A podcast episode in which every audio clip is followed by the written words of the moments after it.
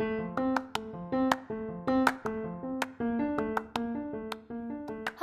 and welcome to the Scientist Podcast, where we bring you the research community like you've never heard it before. Today, on episode 12, we are speaking to Zarrar, a 25 year old PhD candidate from Pakistan who has amassed over 10,000 followers on Twitter and created a blog with over 700 posts. If you enjoy this podcast and want to hear more from us, you can head to www.scientist.net forward slash pages forward slash podcast or search the Scientist Podcast on all major podcast apps.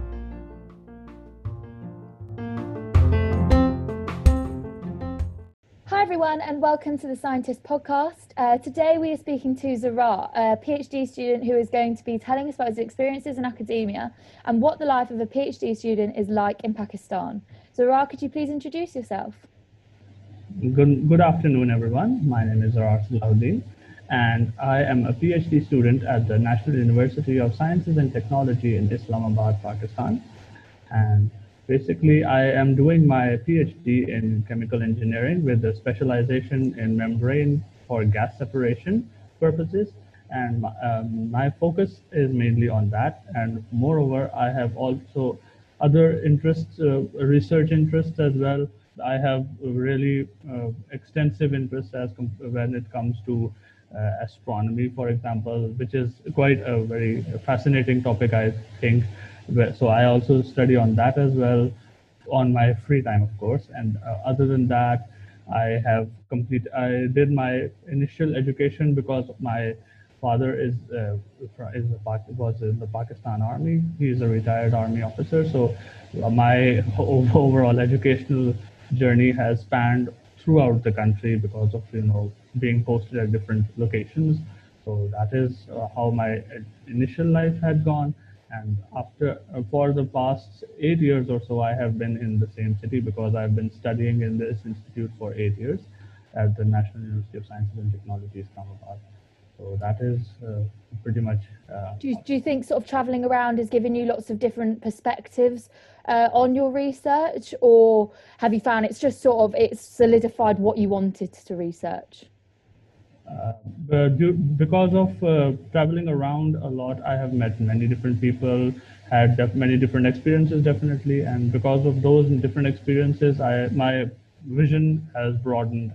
Because when I uh, when I was younger, I would have had a different perspective of, what I wanted to do with my life, what I wanted to do when I when I uh, went out into the real world, when I went went out into the practical life.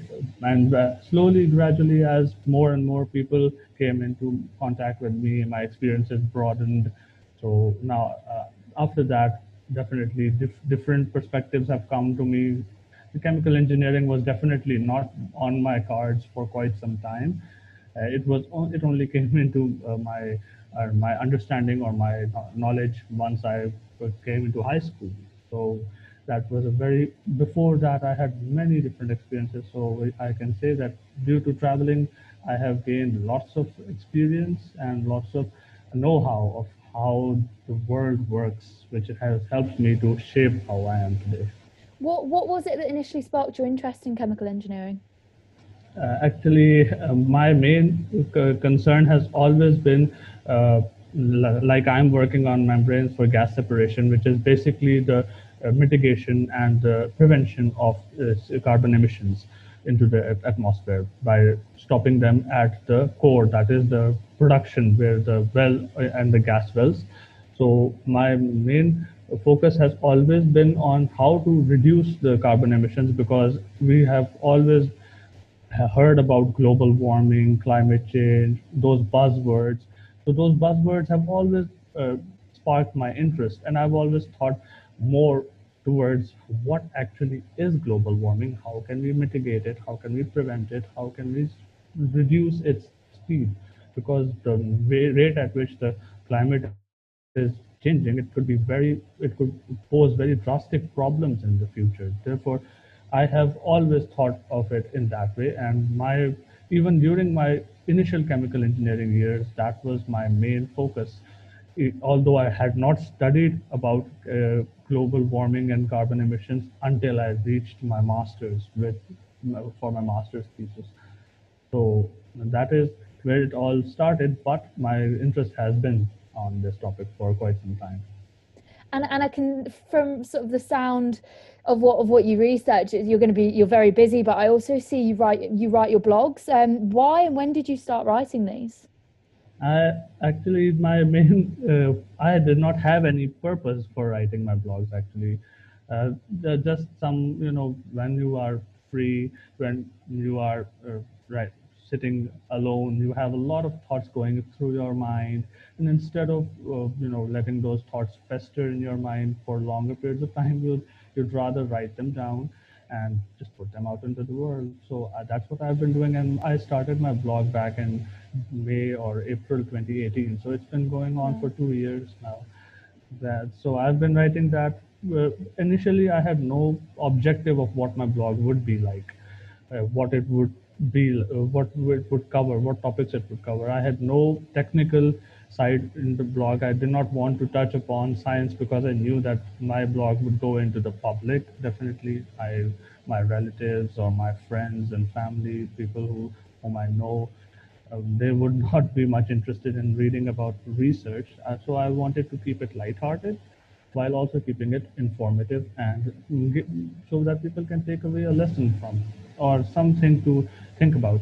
Because I've uh, always had lots to think about in my life other than even other than research and studies. And have you found it's benefited your research since having this um, blog? Is it sort of just, just you're just there's distractions from everyday life? Have they been less? It's uh, definitely helped me because when you're uh, sitting down uh, and thinking about what you've gone through, because I write a post every day, a short post every day, so it's like a summary of my day. So, uh, so it has helped me in a way because I, uh, because I, whenever I sit down and start writing, I recap the whole day, and in this way I can take away uh, something, some new lesson, something to learn from every single day. So this is how it has shaped day by day. It has shaped my uh, character or my personality as a whole. And I can see from your blogs that religion is something that's very important to you. Does this have an impact on how you approach your research?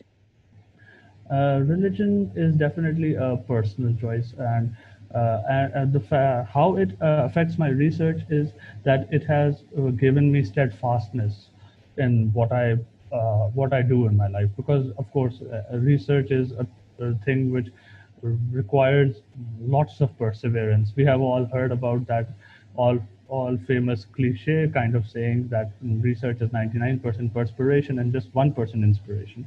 So in that 99% perspiration time, you tend to get bogged down. You tend to go low in your motivation. So that is where religion has helped me because my steadfastness, uh, due to my belief in the in my religion, has always helped me to, uh, go forward in my research. Um, and did you always want to do a PhD? Um, and and if so, was it always it was it always going to be in Pakistan, or did you ever consider sort of going to a different country to do it? Uh, first of all, I had never actually thought that I'd be doing a PhD. Mm. That is one thing. I had actually thought that I, I'd uh, do my bachelor's in chemical engineering like and, and like every young uh, chemical engineer i wanted to go in a you know well paid uh, oil and gas job or probably uh, fmcg job fast moving chemical consumer good jobs. So i wanted to go to some kind of that kind of place. But once i started my during my third year of undergraduate studies i did internship, and there I found that that uh, being in an environment of industry is not to my interest. Because when you're in an industry, you're just looking after a machine that's running, that has been running before you, that will be run, keep will keep running after you. So that was didn't interest me much. So I was thinking, I uh, put my mind to it, thought, how can I uh, approach how can use I use my knowledge differently and uh, of course the thought, thought that came to my mind that struck my mind was that the best uh, way to use my knowledge would be to go into higher studies to gain more knowledge and maybe find a way to find a lasting solution to problems because there are many problems within the industry which I had encountered during my internship. That that is how I came into the, uh, the first research, research, and when I found uh, uh, going into master studies, I found that masters is just going to be a bridge between undergraduate and PhD. So I had to do a PhD. And of course, after PhD, I would further increase, uh, use that knowledge to uh, solve actual problems.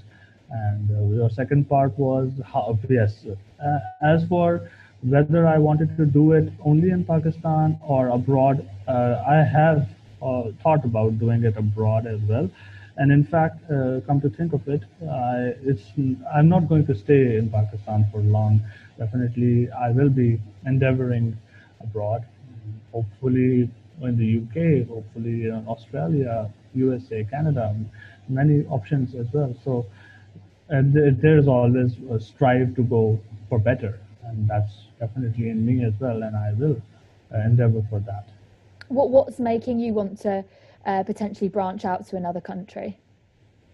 Uh, the fa- first of all, the, the main thing that we would like to go to another country would be that I feel that I have a lot of ideas, but those ideas are very much hindered by the economics of the situation or economics of my country, of course.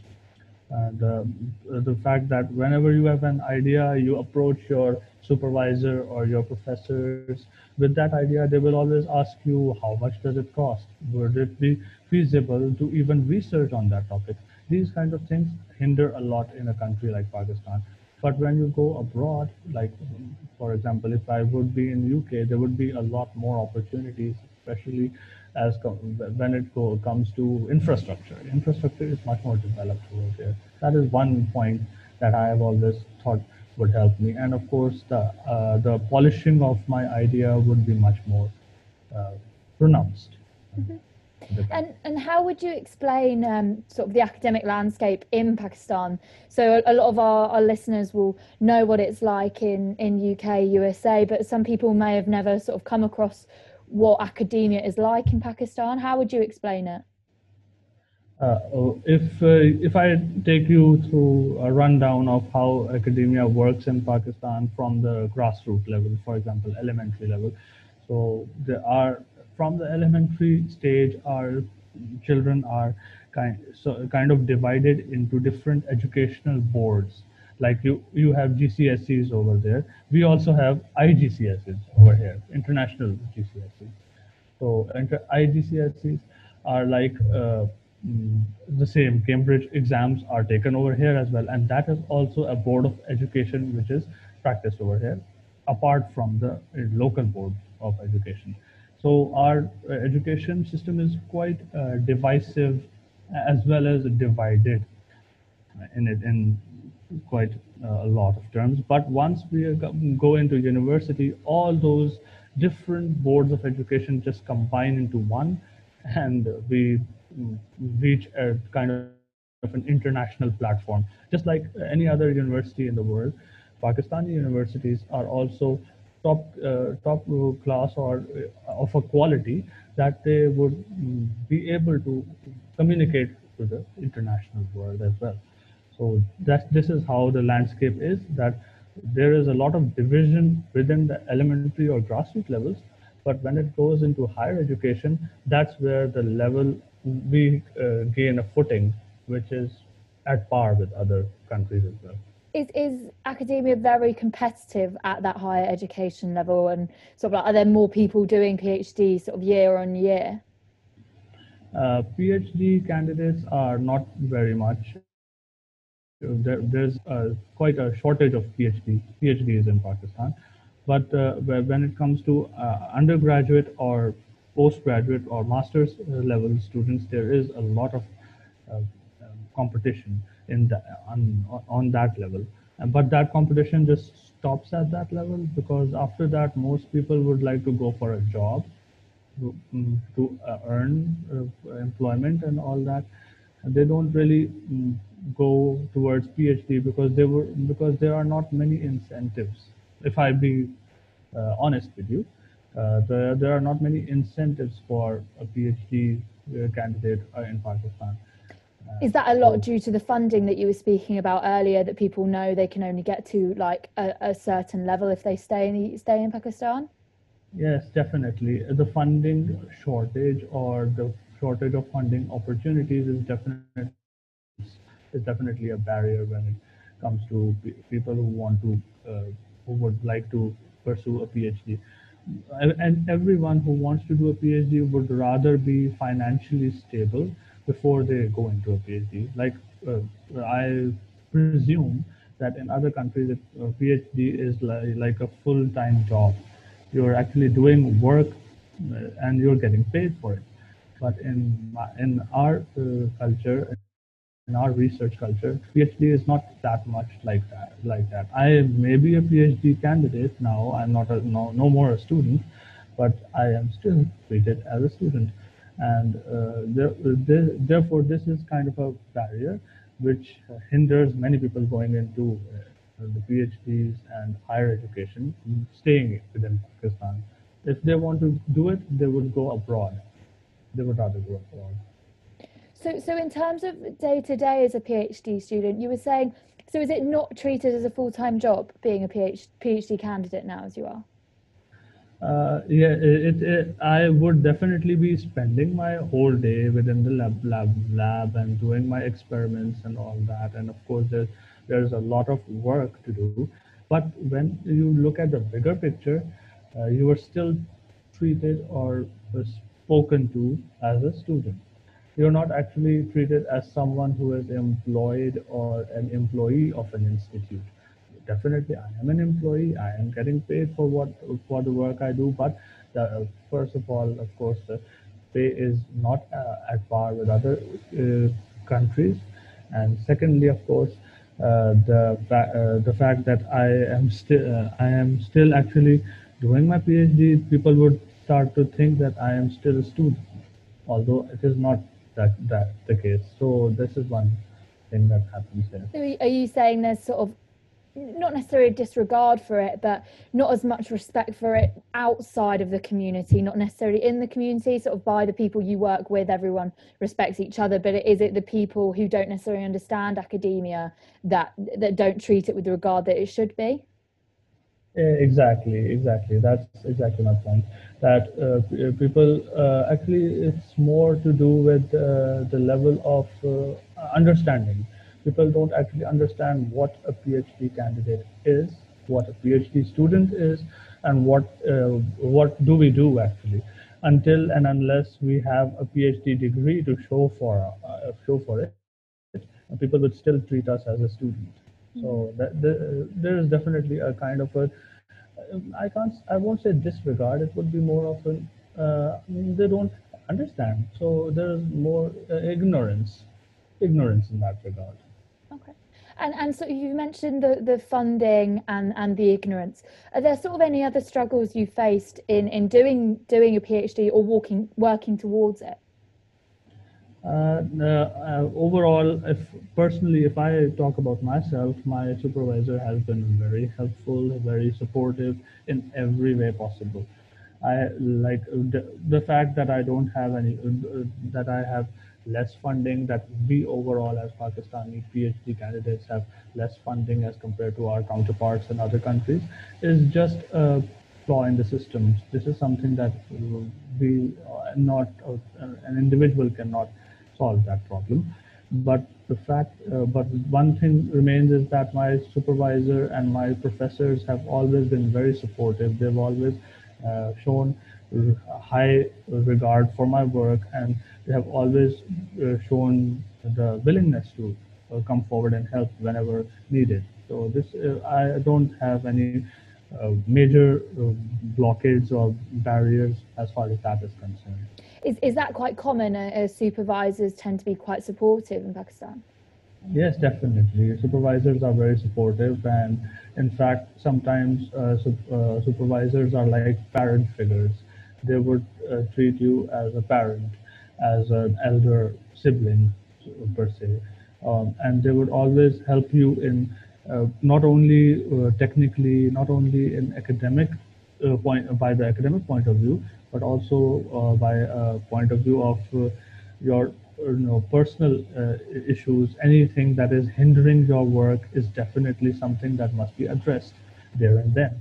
And uh, when some and there is there is a very high level of you know emotional intelligence within our people and they understand when they look at someone or when they talk to someone they would quickly gauge that that person is facing some kind of troubles which are not necessarily of an academic nature and they would uh, come forward and help in uh, in a way so that their work is not affected. After all all of this is done so that our work quality is good and our research output to the world is good. So so overall sort of the, the, the struggles that you might have faced are more systemic problems when it comes to finance and stuff, but the actual the center of academia is quite a healthy sort of working environment. Definitely, it's it's kind of a family environment. Like uh, I jokingly tell uh, tell my family members whenever I'm going to work that I'm actually going to my second home. Which is the way it should be for everyone, isn't it? it that, that's the perfect way that um, exactly. work should be. Exactly. Like uh, I am uh, spending like uh, eight to ten hours within the lab, and if it is not uh, a family environment, if it is not an environment in which I'm comfortable uh, settling down, then it's not it's no good, right? Yeah. So I think that's actually something very interesting because a lot of the PhD students we've spoken to um, have well, not a lot of them, but there's there's been some uh, who have said maybe their supervisors um, c- cannot be as, as sensitive um, and aren't as supportive as you'd like them to be. So that's very interesting to hear. Yes, actually, this is kind of a, a built-in. You can say inherent to our culture that uh, our people are quite supportive, and we like to uh, work. We like to overall exist or coexist in a family kind of environment, whether it is work or whether in any walk of life. So this is something that is provided for us uh, right. so that we can do better. Okay. Well, I have one final question for you, um, and that's something we're gonna we're gonna ask all our guests now, just to get to know you, sort of outside of uh, your your academia, um, and that is, what book are you reading now, or what is your favourite book of all time? Why? Sort of, just let us know. Uh, I have actually been very fascinated with Harry Potter no- uh, novels. I have Me uh, read I have read them um, multiple times. Uh, so yeah, that, that that is I could say that that is my favorite book series. Do you have a specific I, favorite book out of the Harry Potter books? Uh, that would be a very difficult question, but if I had to choose one, it would be the Order of the Phoenix. Good book, very big book, but, but good book. yeah, definitely, definitely. The fact, the reason uh, that I chose it is because it is a big book. and currently, I am reading a book uh, which is known as uh, 40 Rules of Love by a, a Turkish author known as uh, Elif Shafak. So that is one book that I'm reading. It kind of reflects in how I write because it is quite a poetic or you can say philosophical book. Well, thank you for that, um, and thank you for coming on. Um, I think it's been really interesting to get a, just a, a, different perspective on academia, something that, that we, a lot of us in, in, in this community, may not have had before. So, thank you very much. Thank you for having me. Thank you.